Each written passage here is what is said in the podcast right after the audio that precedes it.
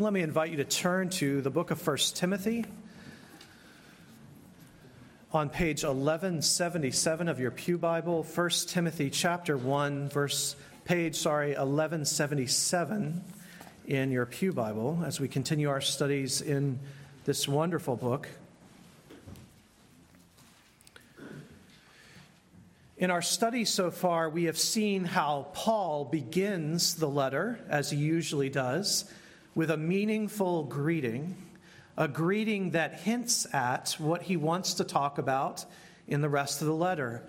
And so you'll see as you look down at your Bible that the letter begins Paul, an apostle of Christ Jesus, by command of God our Savior and of Christ Jesus our hope, to Timothy, my true child in the faith. Right at the start, Paul establishes two vital points that will guide our series of sermons. First, Paul is an apostle. He is writing in that authority. But what does that mean? In the New Testament, an apostle is an elder. They call themselves elders, actually, in Scripture. But within that general designation of elder, that general term, they had a unique and never to be repeated role. Christ had called them to lay the foundation of the church's faith. Jesus had promised to build his church, and he had promised to use the apostles to do this. And you can see that today, can't you? What we believe today is based on the teaching of the apostles. Jesus, I think very intentionally, chose not to write a single book of your Bible during his time on earth. Instead, Jesus sent his Spirit into the apostles to make the writing of the New Testament possible. The Spirit, as Jesus promised them, led them into all truth. So, apostles were elders, men with authority in the church, who had been ordained directly by the risen Jesus. The apostles were eyewitnesses of the resurrection and received their ordination and calling directly from Christ.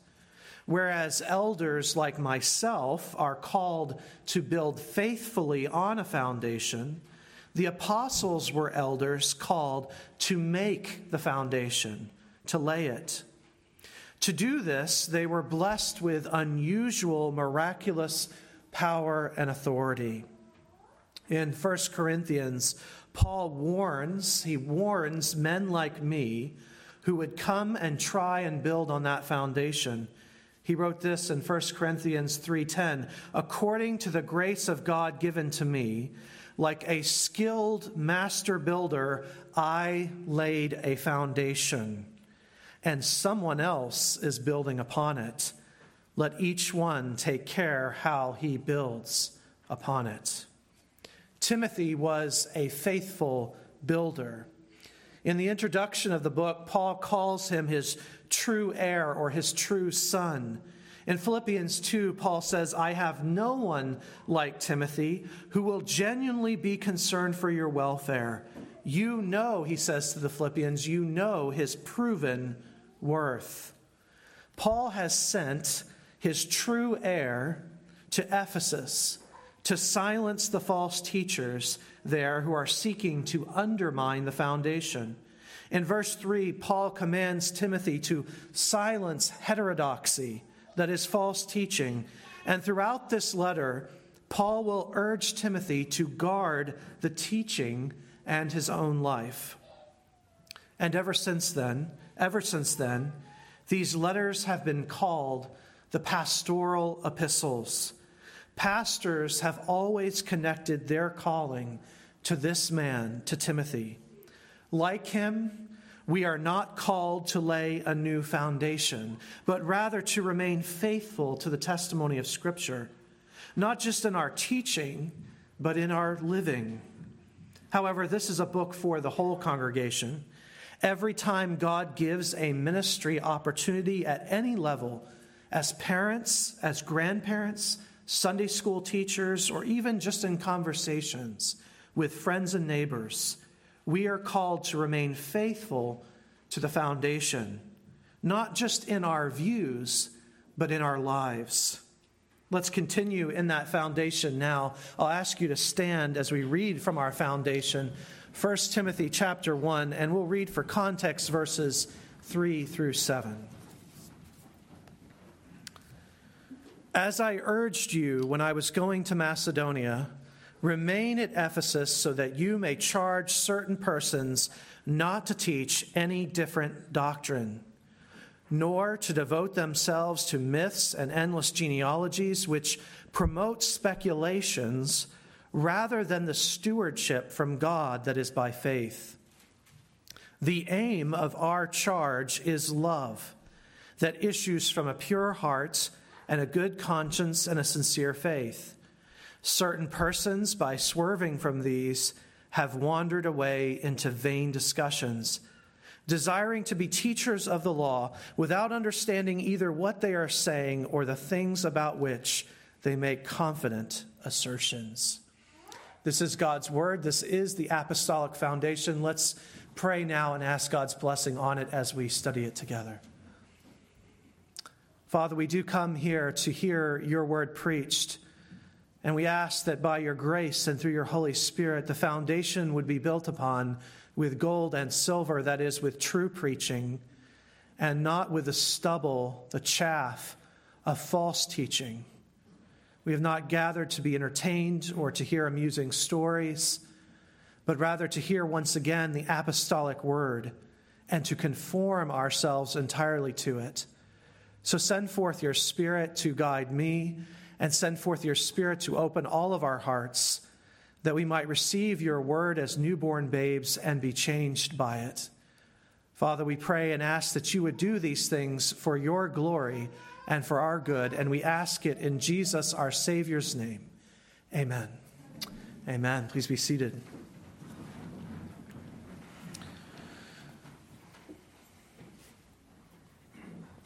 The city of Ephesus was located on the western coast of Asia Minor, what we today call Turkey.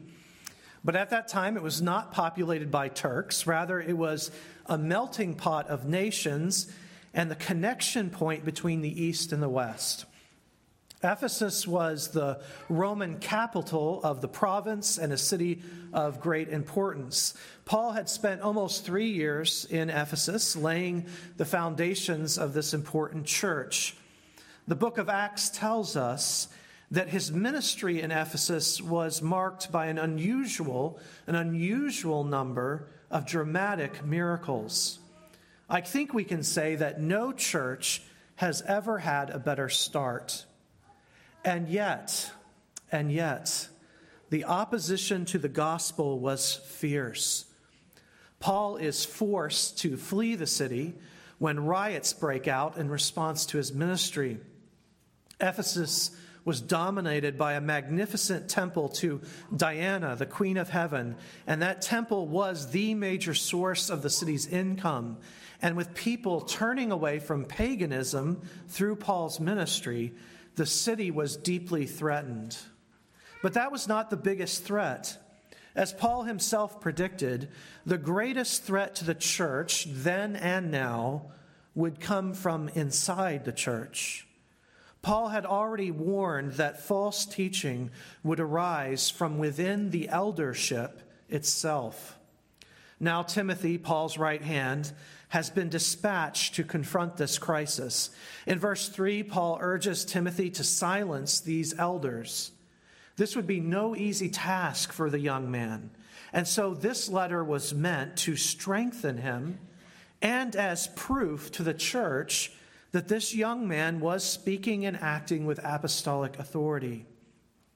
Last time we met, we noted, especially in verse 4, the nature of the heresy in Ephesus. Some of the elders had turned from clear scriptural teaching and had wandered away into the very popular area of myths and genealogies. This new teaching, verse 4, promoted speculation and not stewardship.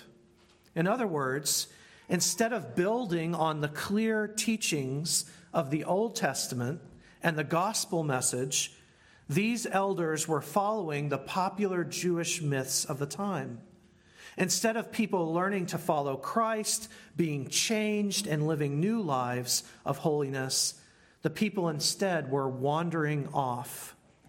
Some preachers back then and today, we noted, some preachers then and now are just painted fires. The painting may look incredibly lifelike, but there's no real heat, no real warmth. When the lights go out, there's no light from a painted fire. On the other hand, good teaching reinforces the truths of Scripture and urges you to live for Christ in every way.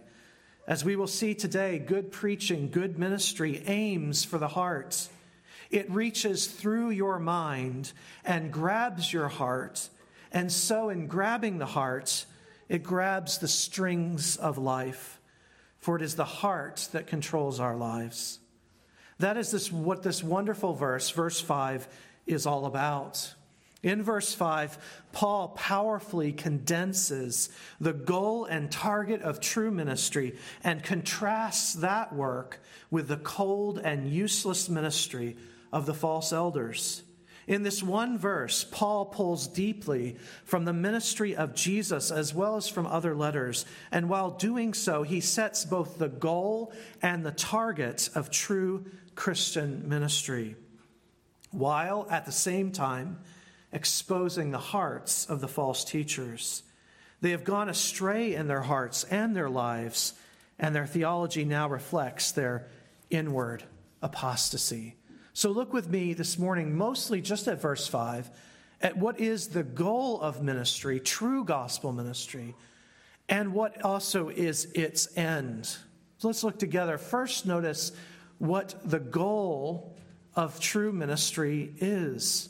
And let me just say right at the start that this is true not just for pastors and elders, but also for deacons and for every Christian parent and really any Christian who is doing ministry in another's life. The goal of Christian ministry is love. Look again at verse 5. The aim of our charge, Paul says, in contrast, is love. Or verse 5, very literally, could be read this way But the telos, the telos of our ministry, the telos of our exhortation, the end, the goal of our exhortation is agape is love. The first word of this verse is, for some reason, not in the ESV. The first word in Greek is the word instead, or rather. I don't know why they left that out. And it needs to be there because, first and foremost, it's very clear in the Greek. But second, it highlights something. It reminds us that verse 5 is the contrast, it's the alternative to verse 4. The false elders taught the details, the minutiae of the law of Moses. Their teaching led to speculation and not stewardship. People were talking theology and they were going to church, but they were not growing. That is what Paul is after when he says, on the other hand, or rather, the end or telos of our exhortation is love. True gospel ministry has a goal, and the goal is love. But what is love in the Bible? What does that word mean to Jesus and to Paul? We really need to get this right. Remember, in 1 Corinthians 13, that famous passage on love, Paul ends by saying, So now faith, hope, and love abide, these three, but the greatest of these is love. Why did Paul say that to the Corinthians? And where did he get this as the goal of gospel ministry? To understand what Paul views as the goal of gospel ministry, you have to forget, you have to forget what you think you know about love. This is not love as defined in America since the 1960s. In fact, in just a few verses, Paul will condemn the modern American view of love. Jesus and Paul were Jewish rabbis, and we have to understand love that way, which is just to say that we need a biblical definition of love. To get there, let's start for a moment with Jesus. Jesus speaks of love on several occasions, but two really stand out. In Luke 10 and Matthew 22, Jesus is essentially asked about his reading of the Mosaic Law. How does Jesus understand the Old Testament or the Torah, the Old Law? Now remember, in the Bible, the law often means to the Jewish person the whole Old Testament, or at least the Torah, the first five books of Moses. So Jesus is being asked to sum up his reading of the law. His answer in Matthew, Mark, and Luke is to quote in all those places Deuteronomy chapter 6 that you just heard read by Elder Bohajan. And here's what that says And you shall love the Lord your God with all your heart, and with all your soul, and with all your mind, and with all your strength. The second is this you shall love your neighbor as yourself. There is no other commandment, Jesus says, greater than these. For a faithful Jew, more importantly for the Lord of glory, love is not primarily the desire to possess someone. There's nothing necessarily wrong in marriage with possession, but that is not Jesus, a bachelor. That is not his definition of love. Love for Jesus is about devotion to God and true devotion to the best interests of others. This is why Paul and Jesus can be our examples of love and yet, from what we can tell, they never had and never really did have any romantic interests. Because love has never been about the desire to possess, first and foremost, but rather devotion to God and to man. So, Jesus, as a rabbi, a rabbi, a teacher of the law, a title that, by the way, he claimed and accepted, Jesus, as a rabbi, a true teacher and prophet of Moses, followed the scriptural teaching that united law and love. Well, how about Paul? Did Rabbi Paul follow Jesus' reading of the law? Listen to Romans 13, verse 8. Paul wrote, Owe no one anything except to love each other, for the one who loves another has fulfilled the law. Or listen to Galatians 5:14. For the whole law, Paul writes, is fulfilled in one word, you shall love your neighbor as yourself. Paul follows right behind his Lord. Love is about the law of Moses being fulfilled in our lives with all our heart. Maybe the most important place to go on this topic is 1 Corinthians 13. Maybe your mind has already gone there several times the Corinthian church was all about faith and miracles and gifts. That is the context. They had come to Christ, the people of Corinth, and since they lived in the apostolic age, God had showered on them immediately the gifts of tongues and of healing. These gifts were wonderful because remember, they didn't have a completed New Testament. The gifts were meant to confirm for them the new message they were hearing for the first time about Jesus. But Paul was upset with them, angry with them even. They had gotten stuck in their growth. They remained enamored with these gifts. So 1 Corinthians 13 begins this way. Paul writes, If I speak in the tongues of men and of angels, but have not love, I'm a noisy gong or a clanging cymbal. And if I have prophetic powers and understand all mysteries and all knowledge, and if I have all faith so as to remove mountains, but have not love, I am nothing. Paul goes on to condemn their worship services because they were built around, the services were built around displays of power and not edification. Or, as Paul says here in verse 3, stewardship. Paul views the Corinthians as immature in their faith because they've not reached the goal, because the goal is love. The goal, or telos, should have been the edification and change that comes with love. This was Paul's concern. And so he ends that section with this remarkable testimony of his own life. Paul writes, I thank God that I speak in tongues more than all of you. Nevertheless, in church, I would rather speak five words with my mind in order to instruct others, edify, build them up, than 10,000 words in a tongue. This is why some of you, some of us have had bad experiences. We've known someone who was an incredible pulpit presence. They could lecture or teach on the Bible with incredible poise and accuracy. They have maybe even had that sort of power around them, a deep charisma. But then what happened? You got to know them, and sadly, in some cases, not all, but some, you found out that they were not loving people. And pretty quickly, you leave the church, you step back from that person. Why? Because they are hugely gifted, but their growth in Christ has stalled. They have not learned to practice the law of love in their lives.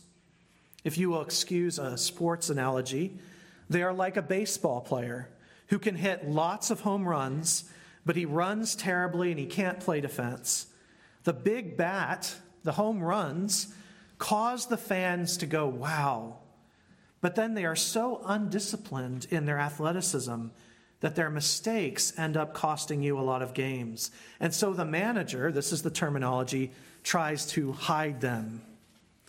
For the rest of these pastorals, pastoral epistles, Paul will return again and again to this theme.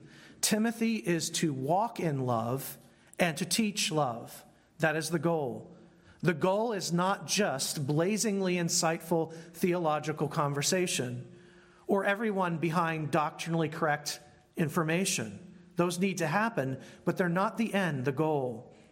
We do theology, we do theology that we might be changed. The man who listens each week to the sermon and returns home to despise his wife and fail to love his children should not believe for one moment that gospel ministry has reached its goal in his life. Next time, and you can see this a little bit in verses 8 through 11, next time we're going to get into how the false teachers interpreted the law. They wanted to be known, right? Verse 7, they wanted to be known as interpreters, teachers of the law. But Paul says they don't know what they are talking about. Their reading of the law is wrong. Paul, following his master Jesus, has read the law and understood it now. The law is about love. And so, the goal of ministry in the Old Testament and New Testament is that believers reach maturity. That is, that we learn true devotion to God and others. Writing a sermon is far easier than loving my family day in and day out. Writing a sermon is far easier, easier than truly giving my heart to God. Do you see that? The goal is love the goal of the law has always bring, been to bring us into the presence of God where we learn true love, true devotion to Him and to each other. It will not look like a fireworks display, at least most of the time, nor will it be speculative. Rather, it will be a real fire, consuming you slowly, burning out the old you until you burn for Him alone. The goal of true ministry, mine or yours, is love. Second of all, notice in verse 5 that as the goal is love, that's the end, the target is the heart. The target is the heart. Look at verse 5. But the aim of our charge or our exhortation or our ministry, you can put any of those words there, is love that comes from or that issues from or develops from a pure heart and a good conscience and a sincere faith. Paul here mentions three things, right? A pure heart, a good conscience, and a sincere faith. Now, don't worry, I'm not going to fully preach these three. We'd be here day and night. However, I think these three taken together, they paint one picture. The picture is that this love, this obedience must come from the heart. It must be sincere. To really get this, you have to place this into, again, the context of your Bible. The number one thing you can do to enrich your reading of the Bible today, as an American Christian especially, is to read the Old Testament more carefully. I say that here because what makes this verse pop and sizzle, if you put it that way, is if you know the prophets. For hundreds and hundreds of years, God had been sending prophets to the people of Israel. men like Elijah, Elisha, Isaiah, and Jeremiah. Every one of these men, every one of them, has come with basically the same message God wants your heart. Circumcise your heart. Jeremiah, to take just one example, is, is literally, if you read the book of Jeremiah, he is yelling at the nation that they are whores. Not my words, his words, parents. Those are his words. In fact, he's far more graphic about it than I'll ever be in the pulpit. All through these sermons of Jeremiah and the other prophets, they're repeating this mantra, this message. God is not impressed with your outward conformity, He wants your heart. Jeremiah, again, just to give one example, warns them. Jeremiah says to them, Stop saying to yourself, We have the temple, we have the temple, we have the temple, we are invincible. Stop, Jeremiah says, just stop making sacrifices. Because God actually has come to hate your sacrifices. Your outward religion makes him sick because he knows what's in your heart and in your lives. Jeremiah, even at the beginning of his, his book, he predicts a day of glory when the temple will be destroyed and the Ark of the Covenant will be no more, and no one will bother to rebuild any of these structures because he says in chapter 3 of his book they won't even really be important because their goal will have been achieved real, heart based obedience in love. Here's how Micah, another prophet, famously put it With what shall I come before the Lord? And bow myself before God on high. Shall I come before him with burnt offerings, with calves a year old? Will the Lord be pleased with thousands of rams? Shall I give my firstborn? For my transgression, the fruit of my body for the sin of my soul. He has told you, O man, what is good, and what does the Lord require of you but to do justice and to love kindness and to walk humbly with your God. Now, listen to Jesus, the final and greatest Jewish prophet, how he began his ministry. Matthew chapter 3, he said, And do not, to his audience, do not presume to say to yourselves, stop saying to yourselves, We have Abraham as our father. For I tell you, God is able from these stones to raise up children from Abraham. Even now, the axe is laid to the root of the trees. Every tree, therefore, that does not bear good fruit is cut down and thrown into a fire. And again, what does he say to the woman at the well? Remember her? She wanted to have a debate. She wanted to have an intellectual debate about where the temple should be located. She, he says to her, The hour is coming, and now is here, when the true worshipers will worship the Father in spirit and truth, for the Father is seeking such people to worship him. Nowhere does Jesus make this point more emphatically than in his greatest law interpretation, his greatest sermon on the law of Moses. Jesus went up on a mountain. That was no accident. He was consciously, knowingly reenacting the giving of the law through Moses, who also received the revelation on a mountain. And then Jesus on that mountain, the scriptures tell us, he opened his mouth and he said these words Blessed are the pure in heart. Blessed are those who really and truly hunger after righteousness. And then, verse after verse, he lays bare the outward conformity of the people who gave money and they prayed out loud so that they could be heard. He condemned them for keeping the law outwardly and missing the target, ignoring the heart. And so he says, You've heard it said, don't commit adultery. But I say to you, if you look on a woman to lust after her, you've committed adultery where? In your heart. You've heard it said, don't murder. But Jesus says, in your heart, have you been angry with another? Then you've committed murder in your heart. Jesus was the last of his kind, the final and the greatest Old Testament prophet. And like all the greats of the Old Testament, his message was one of the heart. Like Jeremiah, the weeping prophet, he wept over Jerusalem. Like Isaiah, he said, These people honor me with their mouth, but their heart is far from me. The heart has always been the true prophet's target. God wants your heart. Do you know that? God is a spirit, and those who are devoted to him must be devoted in the heart, in the place where we come face to face with God. In what may be the greatest sermon I've ever read by my favorite theologian, Geerhardus Vos, he wrote these words about Jesus' teaching of the law during the Sermon on the Mount. He writes this Christ, he says, drives us back into the inner chambers of our consciousness where God and we are alone, and good and evil assume a proportion and a significance never dreamt of before. The law, the law in the hands of Jesus, becomes alive with God's own personality. Majestic and authoritative, he is present in every commandment, so absolute in his demands, so observant of our conduct, so intent upon the outcome. And the thought of giving him to, to him less than heart and soul and mind and strength is the product of our moral life ceases to be tolerable even to ourselves.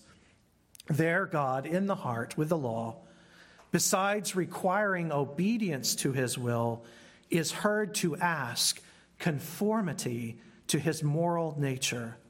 The law is finally perceived to coincide, to be identical with, what he is. To fulfill the law becomes but another form of the imperative to be like unto God. It is God's inalienable right as God to impress his character upon us, to make and keep us reflectors of his infinite glory. But in a state of sin, this can only intensify a thousand times the consciousness of man's utter inability even to begin to realize what nevertheless is the very core or end or purpose of his life, the sole ultimate reason for his, our existence. Do you see? Verse 5 is completely prophetic, messianic, and biblical, a way of thinking about ministry. True prophetic biblical ministry seeks to drive the person back into the deepest recesses of their heart. And there, just there in your heart, who you are in your bed when you're alone, to ask just there, who do I really love? Who will I serve? What do I really hunger for? And then and only then can we offer to God worship that is in spirit and in truth. For God is a spirit and is seeking real spiritual worship, not just outward conformity. And the prophets and Jesus and John the Baptist and Paul were sent with that message. And that is the message of this church by the grace of God. More personally, let me say to you today you will never really love Jesus until your religion becomes one of love in the heart. It starts when you first get into touch with your sin. And the best way to know your sin is to know your own heart. There you will, with me, find many hungers and many thirstings. There you will see how far the stain goes and how deep the wound really is. And only then can you begin to fully appreciate the love of Christ that saves and the love of Christ that enters the heart and begins to knit the womb, the balm of Gilead. And so Jesus said to that thirsty woman, remember that thirsty woman who wanted to have a theological, speculative discussion? He said to her, Come drink from me and live. All good preaching, all good preaching, all good Sunday school classes, all good parenting, grandparenting, uncle and aunting, whatever that is, all of it, if you're doing Christian ministry in any form, it seeks to reach like a hand through the mind, stretching the mind to receive God's revelation. But good preaching always goes through the mind in order to get to the heart. With Jesus and all the prophets, biblical ministry is not satisfied till it has grabbed the heart and moved it to love for Jesus and all people. Now, is that the kind of ministry you are after? Are you just settling for outward conformity from yourself and your family?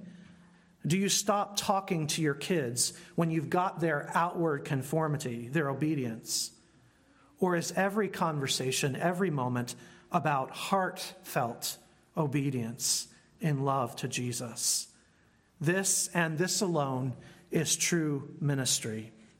Therefore, may our aim here at Grace always be love from a pure and sincere heart. Amen. Let's pray.